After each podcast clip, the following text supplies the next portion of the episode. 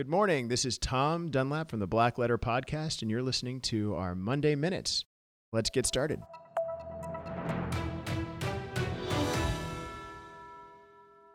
Following up with everybody here on last week's conversation about classified documents and what the different levels of classification are. This week, I thought I'd follow up with the legal issues related to a president's storage and retention of classified documents and what laws are involved and who enforces those laws. So let's start with first the storage of U.S. government classified information. There are four main laws. Um, there are other things as well, but the main things we're looking at here are Executive Order 13526. This executive order sets forth the policy and procedures for classification, declassification, and marking of national security information. Then there's the Federal Records Act, and that establishes the framework for creation, maintenance, and preservation of federal records, including classified documents. The Presidential Records Act distinct from the Federal Records Act. This act requires that records of the president are preserved for historical purposes, including classified documents, and it is a law. And then finally, the Freedom of Information Act.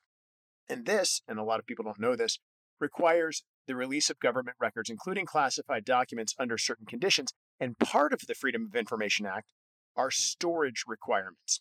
Um, NARA, the National Archives and Records Administration, actually uh, enforces FOIA, and FOIA is not just about releasing information from the government, but also complying with the requirements of FOIA. Government agencies, including the president, has to store this information in a certain way and maintain and protect it. So, who enforces classified documents issues? So, the Department of Justice is the most obvious one. They are responsible for enforcing federal criminal laws related to unauthorized disclosure of classified information. NARA, the National Archives and Records Administration, which I mentioned a minute ago, is responsible for overseeing the preservation of records including the Federal Records Act, Presidential Records Act, and FOIA information. And then the ODNI, and that's the Office of the Director of National Intelligence, is responsible for implementing and overseeing the classification system established by Executive Order 13526. Finally, inspectors general at every government agency, so the DoD has an inspector general, the Army has inspector generals, uh, the FBI has an inspector general, they're responsible for conducting audits and investigations related to handling and storage of classified information. They're essentially who a government worker or contractor might report something to if they see an issue. So that's the primary laws and who's responsible for enforcing them. Now let's talk about what uh, the issues are of a president keeping classified records in their home. So the first issue, of course, is potential violation of security protocols, handling and storage of classified information governed by security protocols. And if you fail to follow those, then you could be breaching national security and subject to prosecution. Disclosure of classified information can lead to criminal charges. Thirdly, destruction of government records, and we just talked about that a second ago under FOIA and under the Presidential Records Act and the Federal Records Act, which require that you maintain and keep these records. Destroying those records would be a violation of that. I don't know if that's happened in the case of either Joe Biden or Donald Trump or Mike Pence. The records were located, but if records are destroyed, there's an issue there. And of course, the Presidential Records Act. That requires that all presidential records are preserved for historic purposes. And keeping records in your house, even if you are the president and they're your records, could be a violation of the act. And finally, the FOIA, Freedom of Information Act, uh, we talked about that a second ago. So those are kind of the key legal issues. Some of the differences between how Joe Biden and Donald Trump and Mike Pence had dealt with the government and how they've stored the information and how they might be treated because I know that everybody's talking about that they're going to be treated, you know, that it's apples to apples, and it really isn't. It's apples to oranges to peaches.